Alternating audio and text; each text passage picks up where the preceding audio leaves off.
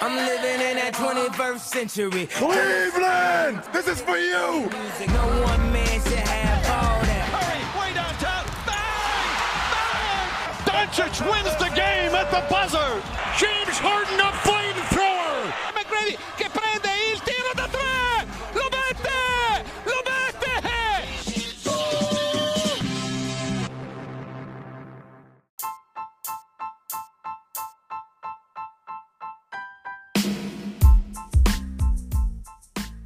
Buonasera a tutti, puntata numero 22 del podcast di basketcafe.com, puntata post eh, torneo NCAA, è finita la, la March Madness anche perché siamo ad aprile, quindi per forza di cose è finita la follia marzolina del college basket.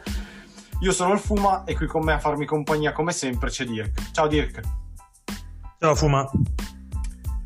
Allora, eh, prima di tutto vi ricordo di seguirci come sempre sui nostri, so- sui nostri, social, su Twitter, su Facebook, di andare a guardare il, il sito basketcafe.com e mm, partiamo appunto così dal, dal torneo e dal, dalla Final Four che un po' è stato l'evento eh, diciamo così più importante del, del weekend con le semifinali e la finale che è andata in scena la scorsa notte, ovvero la notte tra lunedì e martedì, vinta un pochino a sorpresa, non direi così tanto, mh, vinta da Baylor 86 a 70 contro Gonzaga, Gonzaga che arrivava imbattuta alla finale, direi un po' sorpresa più per il risultato, appunto 86 a 70 e per la partita, perché di fatto la partita non c'è stata, che non eh, per il fatto che abbiano appunto vinto i Bears, dato che comunque hanno perso solamente due gare in stagione, hanno vinto le prime 18, insomma questa era la finale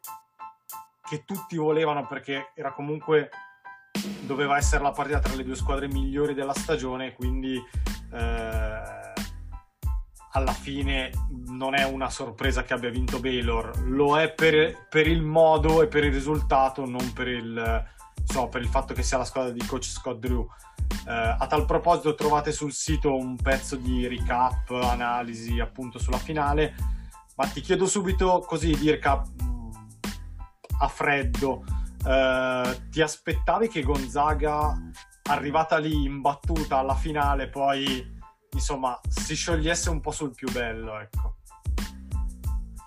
Mm, allora, l'esperto di NCAA sei tu e quindi poi dopo mi dirai cosa ne pensi tu che ha sicuramente più valore del mio pensiero. Ti dico la verità, eh, ero, qua- ero, quasi più stupito che fossero arrivati in finale, pensavo eh, non avrebbero retto fino alla finale, ma sarebbero usciti addirittura prima.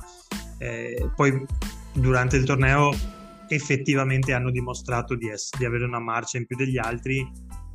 Chiaro che il finale contro UCLA eh, è stato probabilmente mh, talmente intenso da averli forse un pochino svuotati per quanto poi una finale di college eh, sia un po' difficile essere svuotati emotivamente però aver vinto in quel modo contro, contro UCLA forse eh, ha tolto qualcosina eh, per questa finale. Paradossalmente, forse se fossero andati a, diciamo, al supplementare e avessero vinto al supplementare contro UCLA, magari l'inizio della, de, di questa finale sarebbe stato diverso. Eh, la finale praticamente non c'è stata, è durata il tempo della palla 2 iniziale e poi praticamente Baylor ha cominciato a, a, a, ad annichilire eh, i giocatori di Gonzaga. Ti dirò, Baylor nettamente il miglior attacco eh, del college basketball di quest'anno, ma mi hanno impressionato molto difensivamente in questa partita, esatto. quasi più che in attacco, perché hanno veramente tolto tutte le certezze eh, di Gonzaga e soprattutto hanno dimostrato una fisicità che gli altri non avevano e che ha fatto, secondo me, nettamente la differenza. Eh, hai detto che io sono l'esperto, però le, hai nettamente. Detto, hai detto, sì, però hai detto praticamente le cose che avrei voluto dire io, nel senso che eh, io sono d'accordo che insomma siamo arrivati alle semifinali e anche parlando con eh, altri ragazzi come quelli del sito basketballnca.com eh, compreso Manuel Follis che abbiamo avuto anche come ospite nella puntata pre torneo eh, tutti, era, tutti, eravamo convinti insomma, che la, la, semifinale sulla carta più equilibrata doveva essere quella tra Baylor e Houston e invece è finita uguale. Con Baylor che da subito ha messo un tasso di fisicità, di intensità e di mh, organizzazione nel senso di saper sempre cosa fare in attacco, trovare sempre la miglior soluzione e segnare con costanza da tre. Ed è stata così anche in finale mentre teoricamente ci aspettavamo che Gonzaga eh, fosse Gonzaga quella ad avere vita facile contro UCLA in semifinale perché Gonzaga ci arrivava da, da imbattuta e praticamente senza aver mai faticato durante, durante, tutto il torneo, oltretutto contro una squadra che ci arrivava da numero 11, che aveva giocato una partita in più perché è partita dalle Force 4, e invece UCLA ha giocato una partita clamorosa e probabilmente già lì probabilmente gli Zex hanno avuto, hanno così, eh, si sono scoperti un po' più fragili di quanto in realtà eh, davano a vedere. E poi in finale, trovandosi davanti una, una squadra che invece appunto fa della, dell'organizzazione offensiva e difensiva e soprattutto di una fisicità sia sui lunghi ma sia sugli esterni perché la difesa che hanno fatto eh, Tig eh, e soprattutto Mitchell che non a caso è il miglior difensore della Division 1 premiato insomma come miglior difensore della Division 1 ha fatto la differenza eh, bu- eh, i Bulldogs sono rimbalzati sempre poi quando vai sotto praticamente di 20 punti già dopo, do, già dopo 10 minuti insomma è, è dura rimontare eh. ci puoi provare tutte le volte che si sono arrivati si sono portati anche a meno 12 anche meno 9 così dall'altra parte Butler piazzava un break con un paio di triple così e alla lunga si sono sciolti. Secondo me meritato per quel poco che ho seguito durante la stagione ma poi li ho visti sempre durante il torneo e devo dire che Baylor è la squadra comunque che mi ha fatto la maggiore impressione. Un po' dispiace per Gonzaga perché comunque arrivi lì 31-0 eh, sarebbe stato bello insomma per loro centrare così la perfect season non è andata, però diciamo che toglie poco alla, alla grande stagione e alle grandi stagioni che ormai fa Gonzaga da, da, da un po' di anni a questa parte. Ecco, mi sembra che il programma di Gonzaga resti un programma di elite, a, diciamo così, a prescindere dalla finale persa.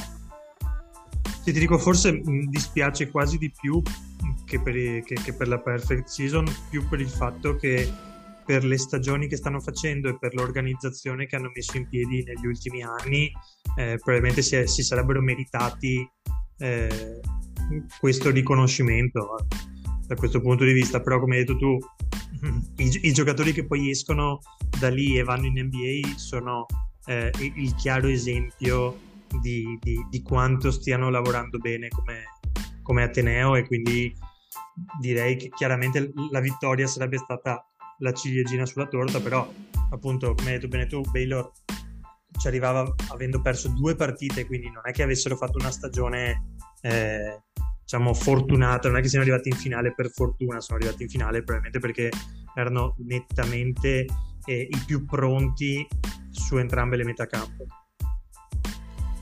Sì, su... per chiudere su, su Gonzaga mh, mm, va detto che comunque queste grandi stagioni e dei risultati li stanno comunque portando perché continuano a produrre giocatori da NBA pur non producendo magari delle, delle stelle assolute però Domantas Sabonis arriva da lì Rui Hachimura arriva da lì Kelly Olinick arriva da lì eh, Zach Collins arriva da lì. Solo per citare quelli che giocano in NBA, magari me ne sono dimenticato qualcuno, ma ce ne sono anche in Europa, eh, c'è Nigel Williams Goss, piuttosto che eh, Josh Perkins che ha giocato al Partizan quest'anno, quindi ci sono c'è diversi... Brandon Clark, Brandon Clark, bravo, esattamente, mi sono dimenticato, ecco chi, ero, chi mi, mi ero dimenticato, quindi insomma... Sì, ce ne sono parecchi ormai. Sì, non è più ormai un caso come prima. Esatto il caso, ci fu il caso Adam Morrison nel 2006 terza esatto. assoluta che poi si rivelò un bust clamoroso però e prima ancora c'è stato John Stockton che insomma Gonzaga era, era conosciuta solo perché era l'università di John Stockton vero, adesso vero. ormai è diventato insomma un programma poi diciamo, c'è stato per un po' di anni a fare l'assistente allenatore Riccardo Fois, che è italiano e che adesso è ai Phoenix Suns, quindi insomma non è proprio quell'università così di nicchia eh, no, no, che, infatti. che era fino a... Cioè non sono, non sono arrivati in finale senza mai perdere per caso, diciamo. Ci sono arrivati perché probabilmente dietro c'è tanto lavoro e anche fatto, fatto bene. Sì, e una cosa importante è che per la prima volta sono riusciti ad attirare uno dei migliori giocatori usciti dal liceo, uno dei recruit 5 stelle, ovvero Jalen Sachs, che vedremo anche nelle prime 5 posizioni a stare larghi del draft. Che sarà un 5 stelle anche per il draft NBA, insomma. Esattamente, alcuni adesso lo danno addirittura alla 2, c'è chi lo dava alla 3, comunque non dovrebbe uscire da, appunto dalle top 5. E così, avendolo visto anche solamente poco, che impressione ti ha dato Jalen Sachs? È, è un giocatore già pronto, un giocatore già pronto per giocare per le NBA e mi sembra anche di capire già pronto anche mentalmente ed emotivamente a gestire eh, i palloni NBA perché si è visto insomma anche con l'ultimo tiro eh, contro UCLA vero che è un, un grandissima botta di fortuna però comunque, però comunque, quel tiro l'ha preso lui e non l'ha preso qualcun altro. Ah, diciamo eh, che il termine corretto come hai usato tu in privato tra noi è sculata e eh, così sì, la diciamo dobbiamo che, chiamare. diciamo che è una gran sculata eh, però sai anche, anche soltanto il fatto che, che, che l'abbia preso lui comunque vuol dire qualcosa. Eh, mi ricorda un po' il primo Brandon Roy, quindi un giocatore comunque, eh, tu hai detto bene, ass- che, che, che, potrebbe assomigliare un pochino a, a, Russell Westbrook, ovviamente un po' meno fisico, però per quell'idea di andare nord-sud sempre verso il ferro, sì. attaccare, attaccare senza problemi, anche un po' già Morant da questo punto di vista, cioè l'idea è quella di arrivare al ferro andare contro chiunque senza nessun problema, senza eh, paura dei difensori ed è, ed è, la mentalità che credo molti scout e molti general manager NBA cerchino ormai tra le guardie, sì, tra le guardie moderne. Ti dico, ti dico, solo che questo era uno, eh, al liceo era un all-american sia per il basket che, che per il football, giocava quarterback, eh. quindi c'è una certa mentalità da... Eh, diciamo così, da vincente e il fatto di avere il pallone in mano, insomma, quando conta, eh, questa caratteristica poi te la porti, quindi insomma non è proprio casuale. Ma non mi ha nemmeno stupito così tanto che oltre al tiro poi della vittoria contro UCLA, anche in finale sia, quel, sia stato quello insomma che ci ha dato un po' più di tutti, che non ha mai mollato. Assolutamente. Eh, quindi... era, era, nettamente il, il leader della squadra eh, sia tecnico che emotivo, ecco, poi mi è sembrato abbastanza, abbastanza evidente, ma eh, ti dico, non va alla 1 perché c'è Kate Cunningham e quindi fin qua siamo, ce, la, ce la possiamo mettere via. Eh, poi dalla 2 in giù potrebbe anche, potrebbe anche capitare alla 2 perché se trova la squadra che magari sta cercando esatto. un pochino quel tipo di giocatore potrebbe andare. Chiaro, chiaro che se alla 2 pesca una squadra che invece cerca un centro o comunque un lungo, è probabile vadano su Evan Mobley, ma se, se c'è una squadra che cerca una guardia, perché no sceglierlo alla 2? Mi sembra un giocatore che, che, ha già fatto vedere cosa può fare in NBA e siccome i giocatori di quel tipo ulti- negli ultimi anni ne abbiamo sì. visti parecchi e li abbiamo visti che fanno bene, mh, mm, sai come... Cioè, sai, sai anche tu come la pensano spesso in NBA, cioè una cosa che funziona tendono a ripeterla e quindi probabilmente più di qualche general manager ci farà un pensierino.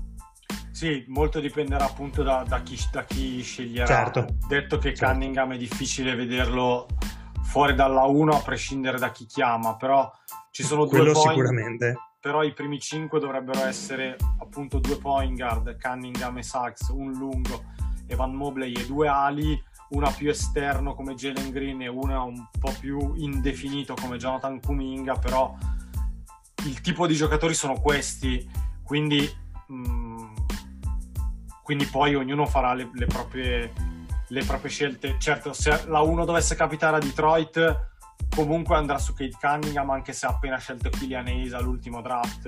Non vedo... Sicuro al 100%. Magari se già Detroit dovesse scendere alla, alla 3, potrebbe anche un attimino pensarci un po' di più, però certo. poi a quel punto valuteranno loro. Adesso direi che eh, per il dra- di draft ne parleremo sicuramente poi nei, nel, nei, mesi a venire, visto che sarà a fine Abbiamo luglio, tempo. Quindi, sì. Però dall'NCAA facciamo un salto al piano di sopra e parliamo di NBA perché comunque rimaniamo bene o male nel, nel, discorso perché vediamo un attimo le squadre che al momento sarebbero un po' coinvolte nel discorso lottery e di, diciamo così, vediamo quali sono quelle che sembrano già tagliate fuori anche dal discorso play-in. Quindi ad ovest direi Minnesota, Houston e a questo punto anche Oklahoma City che l'ha data su. Ad est io non so come la vedi tu, ma direi Detroit sicuramente, Orlando che anche perché ha smantellato tutto il roster con la trade deadline io inizio a pensare che anche che Cleveland e anche la stessa Washington comincino ad uscire da quel discorso. Eh, tu come la vedi? Posto che siamo praticamente a 50 partite, quindi man- ne mancano ancora una ventina su per giù, ecco. Quindi se sono queste, magari c'è qualcun altro che può rientrare nel discorso lottery. Mm, no, guarda, credo che le squadre sì, che hai nominato siano queste. Eh, Washington, mentre, mentre, le altre un po' anche, diciamo così, per scelta, nel senso che eh, hanno cominciato ad andare male e diciamo hanno chiuso, hanno chiuso un occhio e hanno detto vabbè pazienza, eh, anche se perdiamo non è un grosso problema.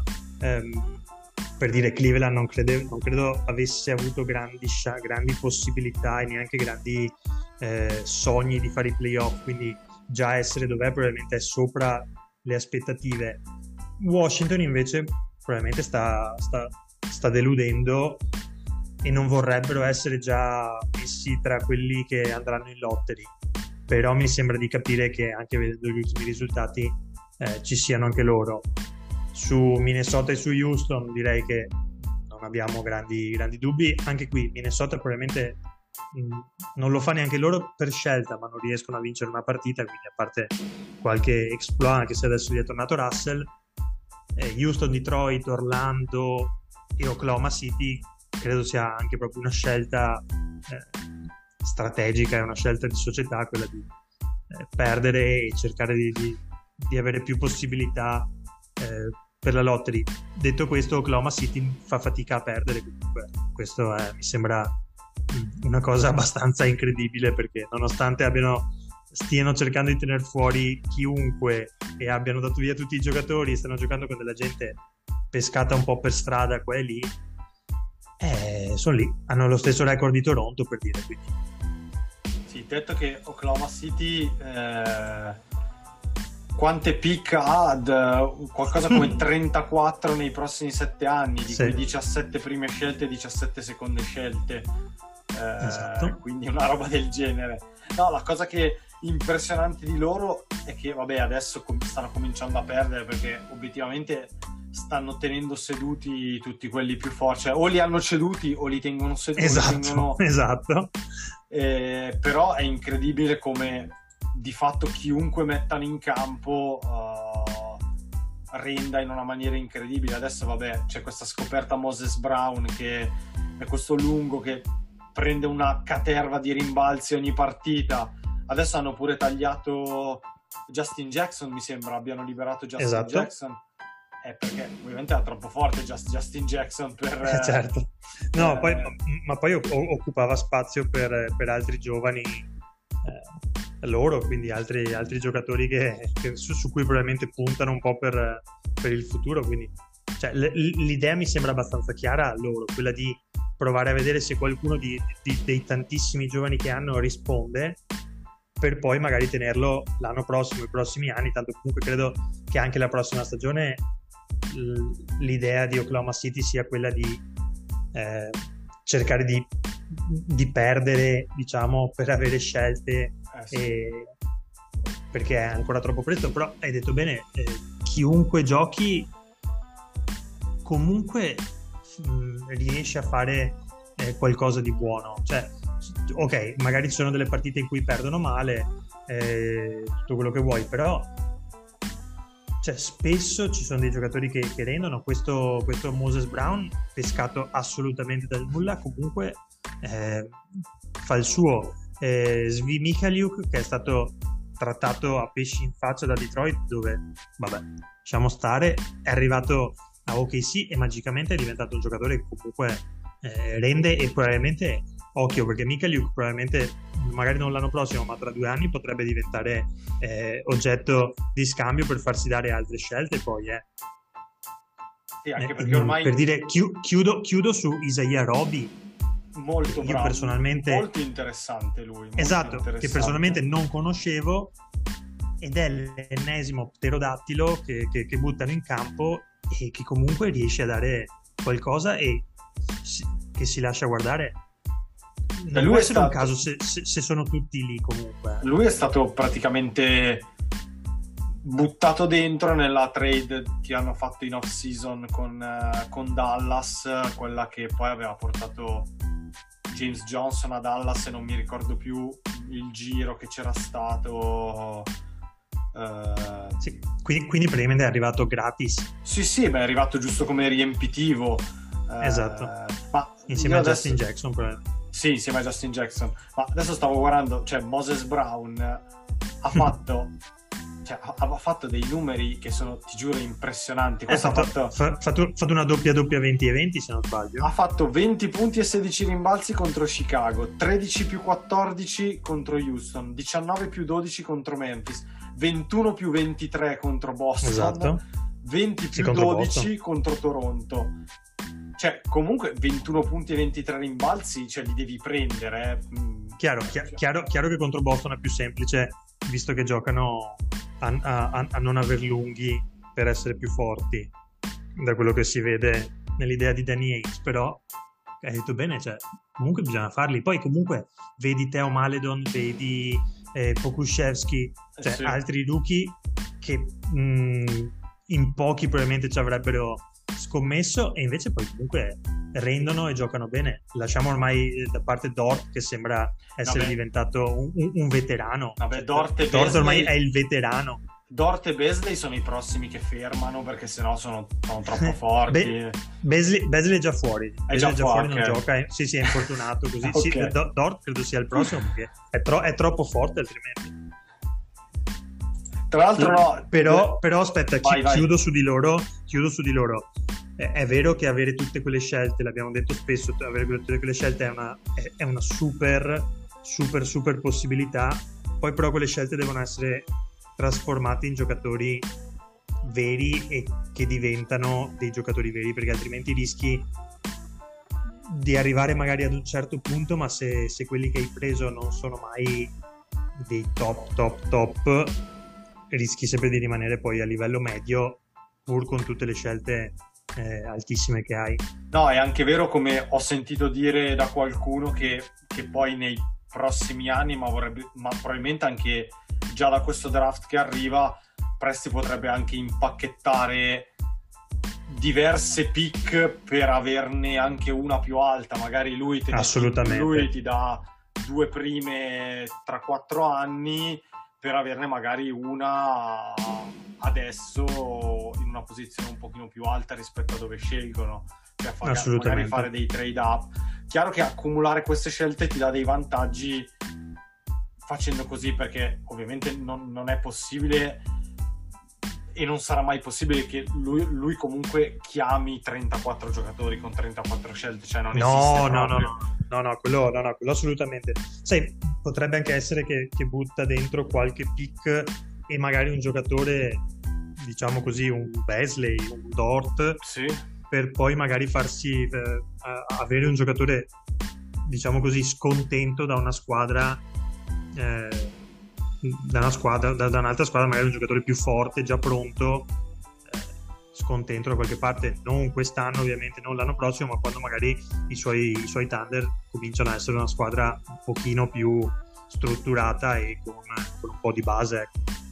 E, ehm, invece, tornando su Minnesota e Houston, secondo me loro comunque devono perdere più partite possibili, anche perché le loro scelte sono, eh, sono a rischio, nel senso che Minnesota sappiamo che è protetta 1-3 e altrimenti finisce i Golden State Warriors, ma anche quella di Houston è protetta 1-4 e viceversa va proprio a Oklahoma City. Quindi devono fare di tutto affinché restino insomma con le maggiori chance di chiudere tra le prime appunto le, le top, la top 3 eh, perché sennò perdono quella scelta e secondo me sarebbe grave per entrambe perché insomma eh, è vero che entrambe non partivano per fare questa stagione però ah, ci sono e a questo punto devono fare in modo di non perderle queste, queste scelte. Eh, Guarda, diciamo, diciamo, che Minnesota probabilmente sarebbe stata contenta di perderla se fosse riuscita ad andare ai playoff come probabilmente era la speranza di, di inizio stagione. Però arrivati a questo punto, come hai detto tu, devono stare molto attenti perché eh, arrivare a avere la quarta e quindi perdere le prime tre vuol dire non avere neanche una scelta, vuol dire che l'anno prossimo ti ritrovi con la stessa identica squadra e, e la tua scelta in più ce l'ha una diretta avversaria per i playoff, quindi oltre a non rafforzarti, probabilmente vai a rafforzare una diretta concorrente, quindi è doppiamente un problema perdere queste scelte sia per Minnesota che per Houston. Beh, Houston comunque mi sembra si stia impegnando per cercare di, di perdere così. Sì, sì, Houston ormai l'ha, l'ha data su, l'ha data su esatto. da, da, tempo. Eh, invece um, Orlando avrà due scelte sicuramente perché avranno la loro e avranno quella dei Bulls che hanno preso da, uh, esatto. dalla trade per Vucevic anche se quella, uh, quella scelta è protetta anche quella però dovrebbe essere protetta tipo 1-4 e i Bulls comunque non, an- non, andranno mai così in alto quindi quella scelta no, andrà infatti... a Orlando. Eh, a proposito, ecco, a proposito di Bulls, secondo te alla fine riusciranno a, ad agganciare almeno il play-in oppure insomma rischiano Beh. qualcosa? È vero che insomma hanno messo dentro comunque un giocatore importante, secondo me due perché si sottovaluta un po' l'innesto di Tice. Tice, esattamente. Si sottovaluta, si sottovaluta molto. Però Tice è un giocatore che difensivamente può cambiare tanto quella squadra. Assolutamente, e anzi ti dirò, forse serviva quasi più un giocatore come Thais che un giocatore come Vucevic, ovviamente eh, cioè non sto paragonando il valore di due giocatori, ma tatticamente per quello che serviva eh, Thais è proprio un giocatore chiave soprattutto in ottica play-in o play-off perché è un giocatore che dà un, una dimensione difensiva che i Bulls non hanno e che né Vucevic eh, né Young né Markkanen sono, sono, in grado di dare. Quindi quella, quella scelta cioè quello scambio è passato un pochino in sordina ma eh, servirà. Chiaro che i Bulls adesso hanno bisogno di un po' di tempo per risettarsi con, con, con i nuovi giocatori. Non c'è tantissimo tempo col, con il discorso della stagione accorciata, quindi dovranno cercare di accelerare un po' i tempi.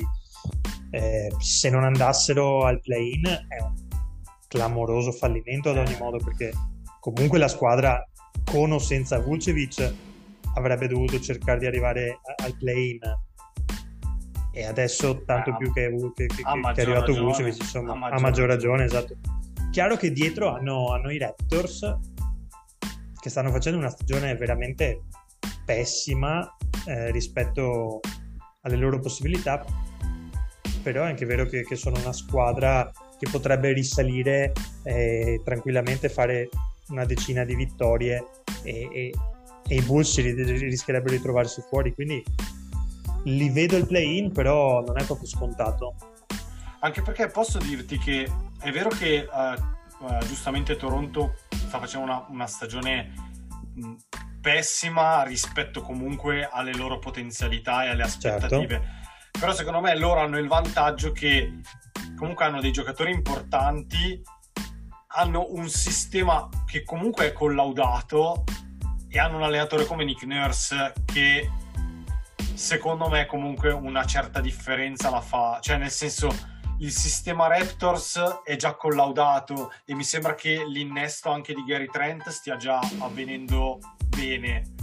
Cioè è più facile inserire un giocatore come Gary Trent piuttosto che un giocatore come Vucevic. Anche se Vucevic è un all-star e tutto quello che vuoi. Però mettere dentro un Vucevic ti obbliga a cambiare determinate rotazioni, determinati meccanismi. Invece Trent non è molto diverso da Powell come tipo di giocatore quindi non lo so, Toronto io non la vedo ancora così fuori dai giochi, anzi se dovessi puntarci mi sembra quella che sicura ci va al play-in tra tutte quelle che ci Ti sono dico, in corsa. Probabilmente gli Hornets, col fatto anche che, che, si, che sia infortunato anche, anche Hayward, potrebbero, potrebbe essere la squadra che scende e magari scivola fuori. I Knicks secondo me sono sempre un pochino borderline perché comunque sono una squadra non così di altissimo livello. I Pacers stanno facendo peggio di quello che, che mi aspettavo.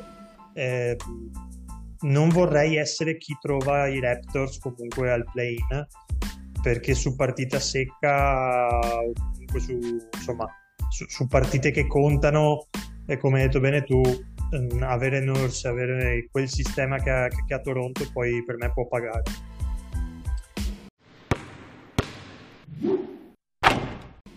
Per chiudere, mh, guardiamo un attimo lo stesso discorso eh, ad ovest. Eh, vabbè, le ultime tre eh, le abbiamo già date per la lottery. Sacramento continua a fare una stagione pazza, nel senso che fa strisce di magari 5-6 vittorie e poi fa strisce di 5-6 sconfitte, però comunque è lì perché ha mh, bene o male più o meno lo, lo stesso record eh, di, di, di, Pelicans e Warriors. Alla fine, secondo te, di queste al momento al play-in ci sarebbero Dallas e Memphis con San Antonio a mezza partita dall'ottavo posto e poi Golden State che io resto dell'idea che alla fine Golden State è in caduta libera e al play-in non ci va, però magari mi sbaglio e, e poi ci sono New Orleans e Sacramento. Secondo te alla mm. fine qui come va? Uh... Beh, da- Dallas e Memphis fa- fanno sicuramente il play-in. Eh, gli Spurs sono un pochino in crisi, le ultime 10 ne hanno, ne hanno perse 8, quindi sono anche loro un pochino in discesa, ma mh, mm, credo che alla fine, per lo stesso discorso che hai fatto su Toronto, cioè anche loro hanno un allenatore di un certo tipo e un sistema di un certo tipo, quindi poi riescono, riusciranno a stare tra i primi dieci. Um, Golden State, eh, sai qual è la mia idea? Cioè io penso che siano più forti di così, eh, credo che riusciranno a fare, a fare il play-in ed è come per Toronto la squadra che il play-in non vorrei assolutamente incontrare. Ti dico anche che se Golden State... Mh, mm, non dovesse fare il play-in, per me possono farlo più, più, più i Kings che i Pelicans. Questa è, è una prediction bella bold, bella, bella grossa. Eh, no, chiudo dicendo, poi magari su Golden State possiamo, potremmo fare, diciamo, approfondirla magari nelle prossime settimane perché magari Lo faremo. merita un po' più merita, di spazio. Merita. Però da diciamo così, simpatizzante e osservatore attento, non lo dico ovviamente per eh, ovviamente questioni di gufare, cose del genere, ma l'impressione che mi hanno dato nelle ultime partite che mi sembra che ci sia un po' di... cioè, mi sembra che la squadra si stia un po' rompendo all'interno, cioè... C'è, c'è un po' di tristezza. Sì, ma anche queste dichiarazioni, insomma, sia Green che, che Curry continuano a dire eh, fa schifo, non va bene. Cioè, mi sembra che poi comunque è sempre stata una squadra molto emotiva Golden State, però sai, finché, sicuramente. finché vinci le cose vanno sempre bene. Però poi questi sono giocatori che non sono abituati a perdere così e insomma, loro lo continuano a ripetere che si aspettavano un anno diverso, però evidentemente i giovani sono più giovani di quello che sono e gli altri giocatori purtroppo sono quelli che sono, cioè non, Assolutamente. non credo che scopriamo adesso insomma i limiti di Wiggins, di Ubre e di tutti gli altri, cioè eh, è chiaro poi ti manca Clay Thompson e quindi insomma no, però, se, go, go, però, però, tra le tre, tra Warriors, Pelicans e Kings mh, mm, vedo più possibile che magari siano i Warriors che fanno nelle prossime 10 7 vittorie, 8 vittorie e magari riescono a staccarsi un pochino. Pelicans e Kings sono veramente un, un su e giù, perdono partite anche contro squadre che non avrebbe senso che, eh, contro cui perdere, quindi mentre i Warriors, vero che sono in, che sono in discesa, però mi dà l'impressione di avere dei giocatori, come dicevamo prima, un pochino più pronti per queste partite poi. Assolutamente sì, su quello sì, perché Curry e Green comunque... Esatto. Sono sempre Steph Curry e Draymond Green, quindi... E, e, e comunque anche lì c'è un po' di sistema e di società di un certo tipo, cosa che né a New Orleans né a Sacramento eh. mi sembra ci sia. Eh. Eh. Dici? Eh, dico. Però occhio perché Vivek Ranadive oggi è uscita la notizia che è pronto a pagare i giocatori dei Kings in Bitcoin e sarebbe il primo in NBA. Okay. Quindi, insomma, almeno da questo di punto di vista arrivano prima degli altri. Sì, sì, no, beh, quello sicuramente. È, è, anche il proprietario che diceva che forse è meglio difendere in quattro e lasciare uno sempre in attacco. Quindi direi che lo prendiamo un pochino, un po', un po così, un po' con le molle. Un po' con le pinze, scusa.